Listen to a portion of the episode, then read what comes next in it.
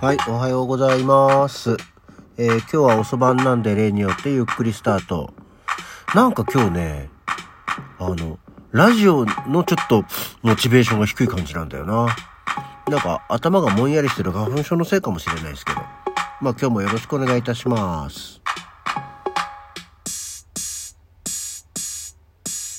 はい。改めましておはようございます。3月24日の金曜日午前7時57分、起き抜けラジオ西京一でございます。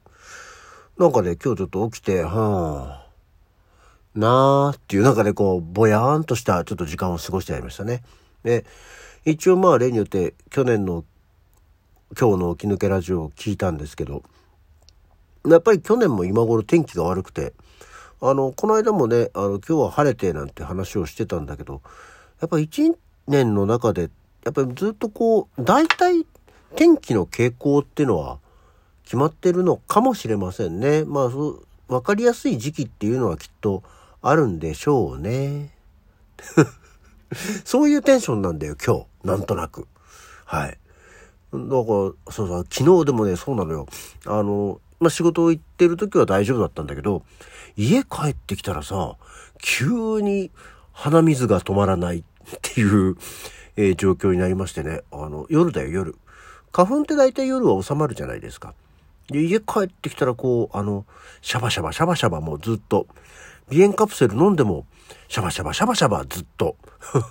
っていう状況で、鼻にティッシュを詰め、すぐにパシャパシャになるので、えーそれを特会引っかえってもうずっとやってて、あまりにも耐えかねて、ちょっと普段は、まあ本当はね、あの、薬ってちゃんと用法、用量を守って飲みましょうって感じなんだけど、鼻炎カプセルとかってこう、飲みすぎるとカラカラになっちゃったりするじゃない。あの、喉とかが、鼻とか。で、それはそれで嫌だなと思って、いつも1回2錠ってやつを1錠飲んでるんですよ。そうすると、大まかに、こう、嫌な症状が緩和されるから、まあ、それでいいやと思ってたんですけど、さすがに昨日はね、ちゃんと容量を守って2錠飲みましたよ。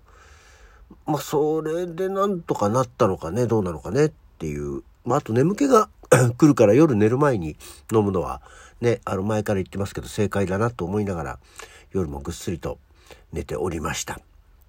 まあ、で、起きたら起きたで、昨日も、ね、半日雨だったけど、今日も半日雨予報で、夜中は雨が一旦止んだようですけど、これからまた降るって言うんでね、知恵、面倒くさいよっていうところではありますが。まあでも、今日終わればね、あの、また土日お休みなんで、えーお休みゆっくりしたいと思うんですが、明日は明日で、なんかこう、本当にチケット取れなかったライブが明日、あ、あるんだよ。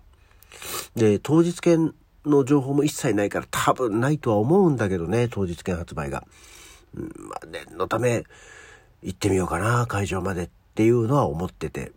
もう本当にね、昨日、明日のチケットが取れなかったのは、もう悔やまれて悔やまれてしょうがないっていうところではあるんですけど、まあまあその話はおいおいしていきましょうじゃないですか。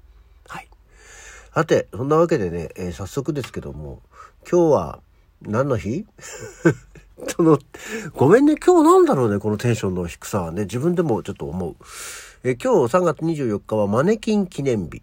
え1928年の今日、上野公園、東京の上野公園で開かれた大霊記念国産振興東京博覧会。大霊記念国産振興東京博覧会っていうのがあったんだそうですよ。そこで、高島屋が日本初のマネキンガールを登場させたと。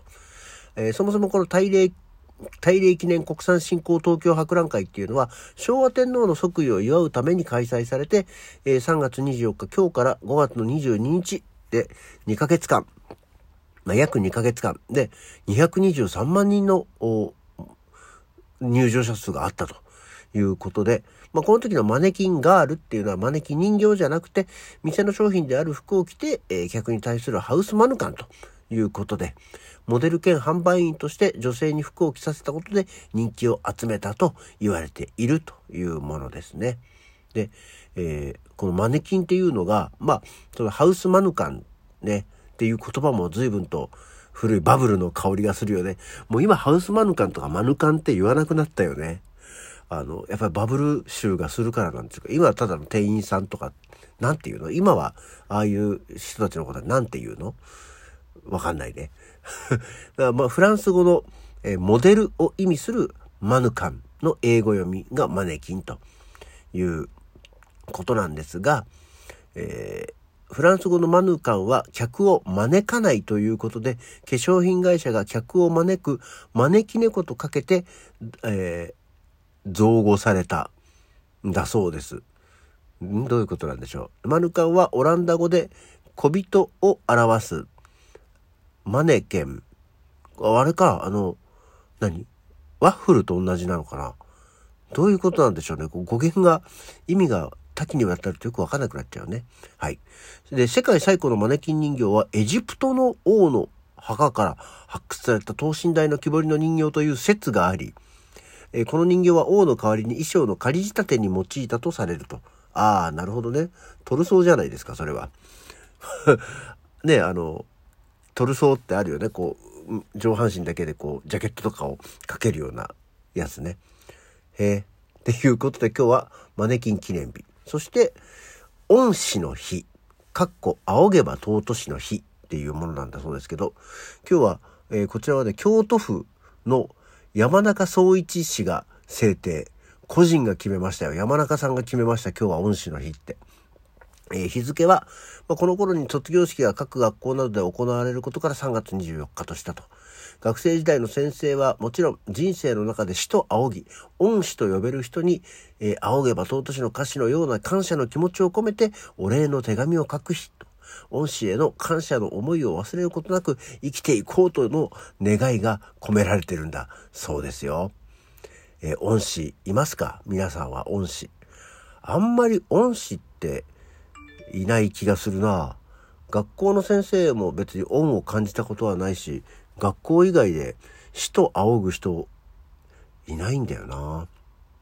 まあでも、いる人は感謝をしていただければと思いますけど、まあ、確かに3月24日、今頃の時期が卒業式が多いと思うけど、最近卒業式もずっと早くなったよね。だからそのうちの娘の卒業式も15日だったじゃないですか。もう10日も近く前の話だから。ね、なんかあんまりちょっと3月後半ってことではないよね。あんまり卒業式近いと入学式までの間がすごく短くなっちゃうしねっていう感じで、まあそんな日なんだそうですよっていうぐらいなところと、さて今日は誰の誕生日？はい。えー、今日はですね、えー、3月24日、1949年の今日、ニック・ローが生まれてます。ミュージシャンです。名前だけしか知りません。あと、1951年の今日、トミー・フィルヒガーが生まれました。えー、ブランド名と名前は知ってますけど、トミー・フィルヒガー、多分持ってません。あとね、島田紳介が生まれた日だって。紳介さん。さん？まあ、ももう、肩書きが元タレント、元司会者って書いてありますけどね。まあ今一般の人ですから。だってっていうのと、あと、漫画家の朝倉世界一が1965年。で、その次の年66年には同じ漫画家大橋薫が生まれました。大橋薫が生まれたってことは楠木圭も生まれてる。双子の漫画家だからね。すごいよね。双子で漫画家、共に漫画家ってなかなかだね。そして、えー、1967年、ナイロン100度 C で、えー、に在籍してます峰村理恵、女優ですね。峰村理恵が誕生しております。今、あ、もうナイロンのあれか、鈴なりは一旦終わったのか。ね、すごいよね。鈴なりでナイロンやるなんて恐ろしい企画をよく立てたものだよ。えー、ここの後大阪に行くんでしょ？大阪はなんか、あんまり、わざわざ見には行かないからね、大阪の方、これ聞いてる大阪の方はいないとは思うんですけど、まあ見に行ってみてはいかがでしょう。で、1970年の今日、えー、天野博之キャイーンですね。天野くんの天野博之。そして、なんと、同年同日、原田泰造、ネプチューン。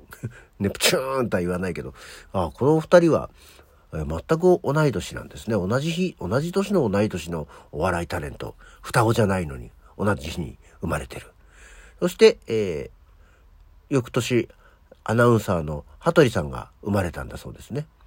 あ今日は結構いろんな人が生まれてます。ただその人その人で、えー、エピソードは何も膨りま、膨らまないですけどね。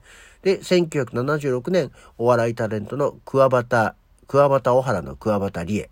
今はもうなんかこう、お母ちゃんタレントみたいになって、ね、昼間の番組ではよく見るような感じですけど、あまりお笑いタレントだったかどうかはよくわからない。なんか NHK のなんかこう、豆知識番組とか、お昼のお昼のじゃないんじゃない？夕方気味の番組とかに出てるイメージがありますね、桑畑理恵ね。